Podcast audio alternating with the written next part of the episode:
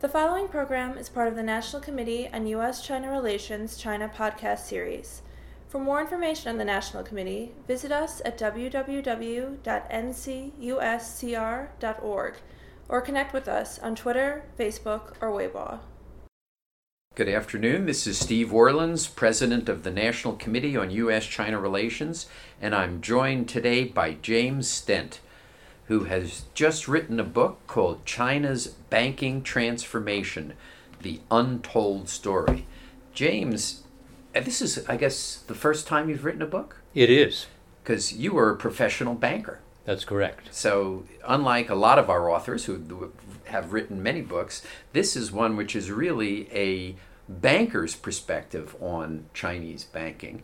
And as our listeners know, I'm very fond of folks who question the common wisdom. And this book really does question the common wisdom, and I think very, very um, astutely. So tell us first why you wrote the book and why now.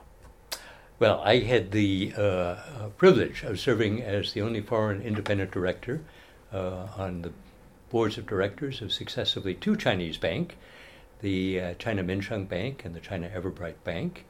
And during that period, I witnessed and was a minor participant in this extraordinary transformation of Chinese banks from uh, essentially cashiers of the old planned economy into modern, well run uh, commercial banks.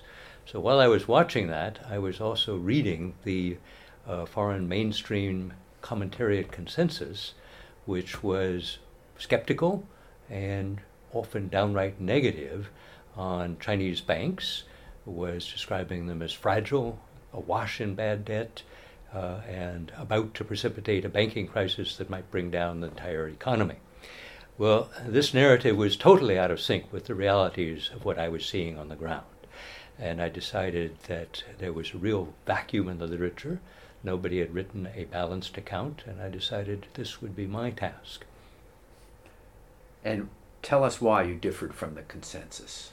Well, basically because of the realities I was seeing within the banks. I saw that they. And you spent 13 years. At, 13 as, years. As an independent director of two banks. Correct. And during that period, uh, uh, I was uh, chairman of the audit committee for six years of the China Everbright Bank and served on all the board committees so it gave me uh, an extraordinary opportunity to understand how the banks worked, how they did transform, how the people thought, how they controlled things, how they worked out the problems they had inherited, etc. And that's the untold story that I tell. But beyond that, I realized as I was writing the book that it still wasn't enough, that I could tell all of that story and still not be convincing because Chinese banks are ultimately what I call hybrid banks. Right. They operate in a fundamentally different way from the model of banking that we are accustomed to. Why is that? It arises ultimately out of a different culture, a culture that values collective as opposed to the individual. And this uh, then causes the political economy of China to be very, very different from the Western. And uh, it's that uh, it's the fact that the Chinese banks are embedded in a different political economy that makes them difficult for Westerners to understand. So I use this book as a case study on how not only the banking system has transformed and works today, but also on how the political economy works and how it differs from the American model. You have kind of very interesting section on Chinese culture and tradition and Confucianism and how it affects the banking system.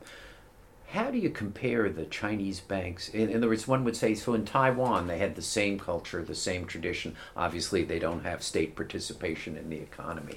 What are the differences between the banks in China and the banks in Taiwan today? Well, I can't really answer that, Steve, because I, I don't know much. I will admit about I don't know much about the Taiwan banks, but I will point out that in an earlier period in Taiwan, uh, there was heavy state involvement in the uh, Taiwanese economy and state ownership of the banks.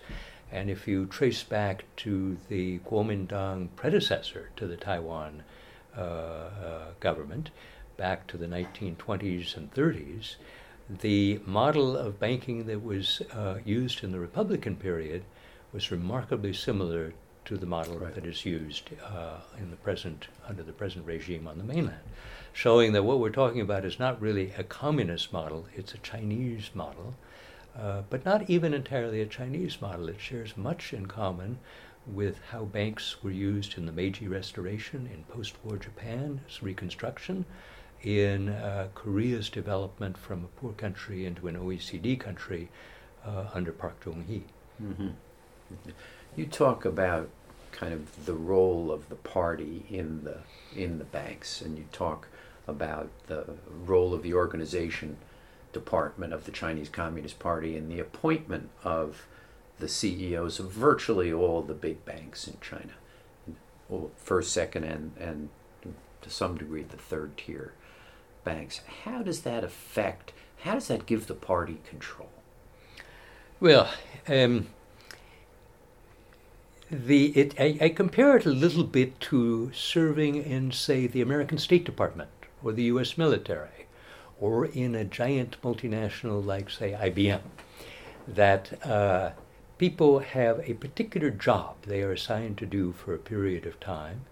Uh, say you were assigned to be a consular officer in a particular country and then you were rotated to, you were developed, you were rotated to be a political officer in another country, and ultimately you hope to be appointed to be an ambassador of the United States to another country.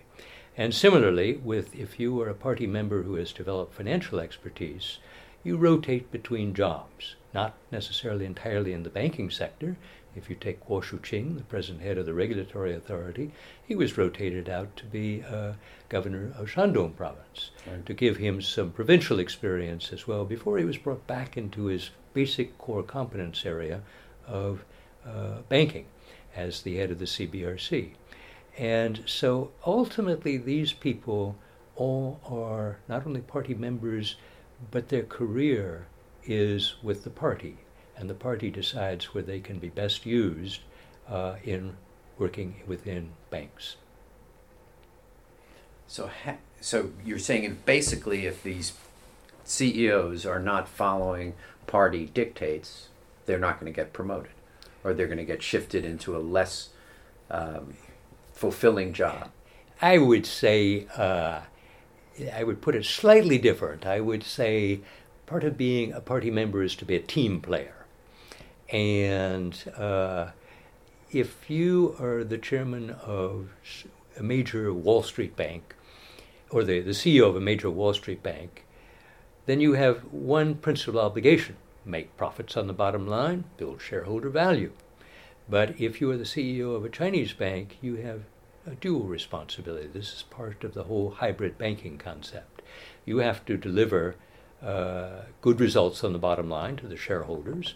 That's how your efficiency as a CEO is measured. But in addition, you have to support the national economic development plans because the banks exist not only to generate profits for the shareholders, which is the government generally, but also to be key players in the development of the country in the whole economic development program. The book is obviously highly complimentary of the of the developments in the Chinese system. I mean, I would say the overall theme is it's really pretty complimentary, and you're arguing that the outside world doesn't understand the amount of progress that has been made. What do you think of the recent downgrade uh, of the Chinese credit By Moody's. by Moody's? Well, I. I, I think I should send Moody's my book. So I think they- you should. Um, but uh, I don't want to criticize their downgrade. But again, I think that. Why not? Um, It's okay. well, I used to do it all the time. uh, I think they don't understand how the Chinese political economy differs from uh, the uh, market capitalist economy of America. I think they also underappreciate the ability of the government to sort out problems. The problems that are uh, adduced in the Chinese banking system each year are all real. Uh, the Chinese don't deny them at all. However, they are extraordinarily um, flexible and pragmatic in coming up solutions to problems. So when you look at the uh, negative narrative on Chinese banks, each year there is what I call a sort of flavor of the month that people think is going to cause problems with the banks. One year it will be the so called housing bubble uh, and ghost cities. Another year it will be the local government debt. Uh, the current flavor of the month is the overall um, uh, debt to GDP ratio, particularly within the corporate sector. But if you look back over the years, each one of these problems is acknowledged by the government, and measures are developed quite effectively to deal with these problems. For example, the local government debt uh, back in 2011 2012, a lot of people expected local governments to default on some of their obligations. Uh, these problems were handled quite easily, and one doesn't hear people worrying about it. Uh, maturities were extended to more reasonable periods of repayment on the debt, um, and now there are plans to allow uh, fiscal, to, to, to implement fiscal reform in the local governments, which will permit local governments to issue bonds, which will then repay the bank debt. And indeed, long term bonds are the appropriate uh, financial instruments to finance the sort of instru- infrastructure projects that local governments are borrowing money to do.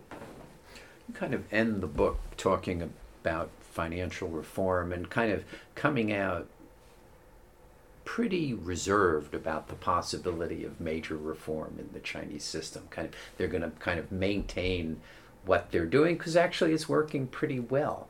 Is that a fair kind of reading of the, the final portion of the book? I would reword it slightly. I think the the basic uh, mechanisms of the political economy are in place for some years to come. They will still be appropriate uh, for uh, the next few years of China's development. As China goes up into the ranks of upper income country, um, it's quite possible that uh, the basic mechanisms will come under review. But uh, specifically on the non banking portion of the financial system, I think this is an area where major reform is necessary, and I think this is recognized specifically um, uh, uh, the equity markets. So, in other words, creating a real bond market, a real deep- bond market, deep a, credible uh, Right. equity market, which would be credible not only for people to raise funds in, but for Chinese savers to put their money Right. in as an alternative to the banks. I think venture capital needs to be uh, greatly improved. Uh, the insurance uh, industry, all of these areas that lie outside of the formal banking sector. Uh, and this would include then the so-called shadow banking sector. I think shadow banking uh, sometimes uh, the the risks that are sounds posed- very dark. It sounds very dark. It, that shouldn't sound so dark. And it shouldn't. It's a rather sinister As an investor in some what they call shadow banking, it's not dark. It's actually a nice provision of of of credit to segments of the economy that can't get it otherwise. So- Exactly. So- Exactly. Yeah, it's a good thing, uh, but it does need better regulation than you have today. Uh, P2P lending is a very good thing. It's going to offer men- um, immense benefits. A large area of fintech, where China is the world leader, offers great benefits, but they also pose new risks that no country in the world really has effectively dealt with yet. So all of these will be areas where I think the Chinese government, over the next five to ten years, has to undertake the same sort of transformational changes that they did in the banking sector. Well, we've run out of time. Uh, you can watch the full video or get this book, China's Banking Transformation The Untold Story. It really is an insider's view of the banking system. You will learn a ton about it, and it really teaches you that often the consensus on China is not consistent with the facts. But, James, thank you so much for writing the book. I think it is a major contribution to the way we should think about China's economy and banking sector. And thanks for being with us today. Thank you, Steve.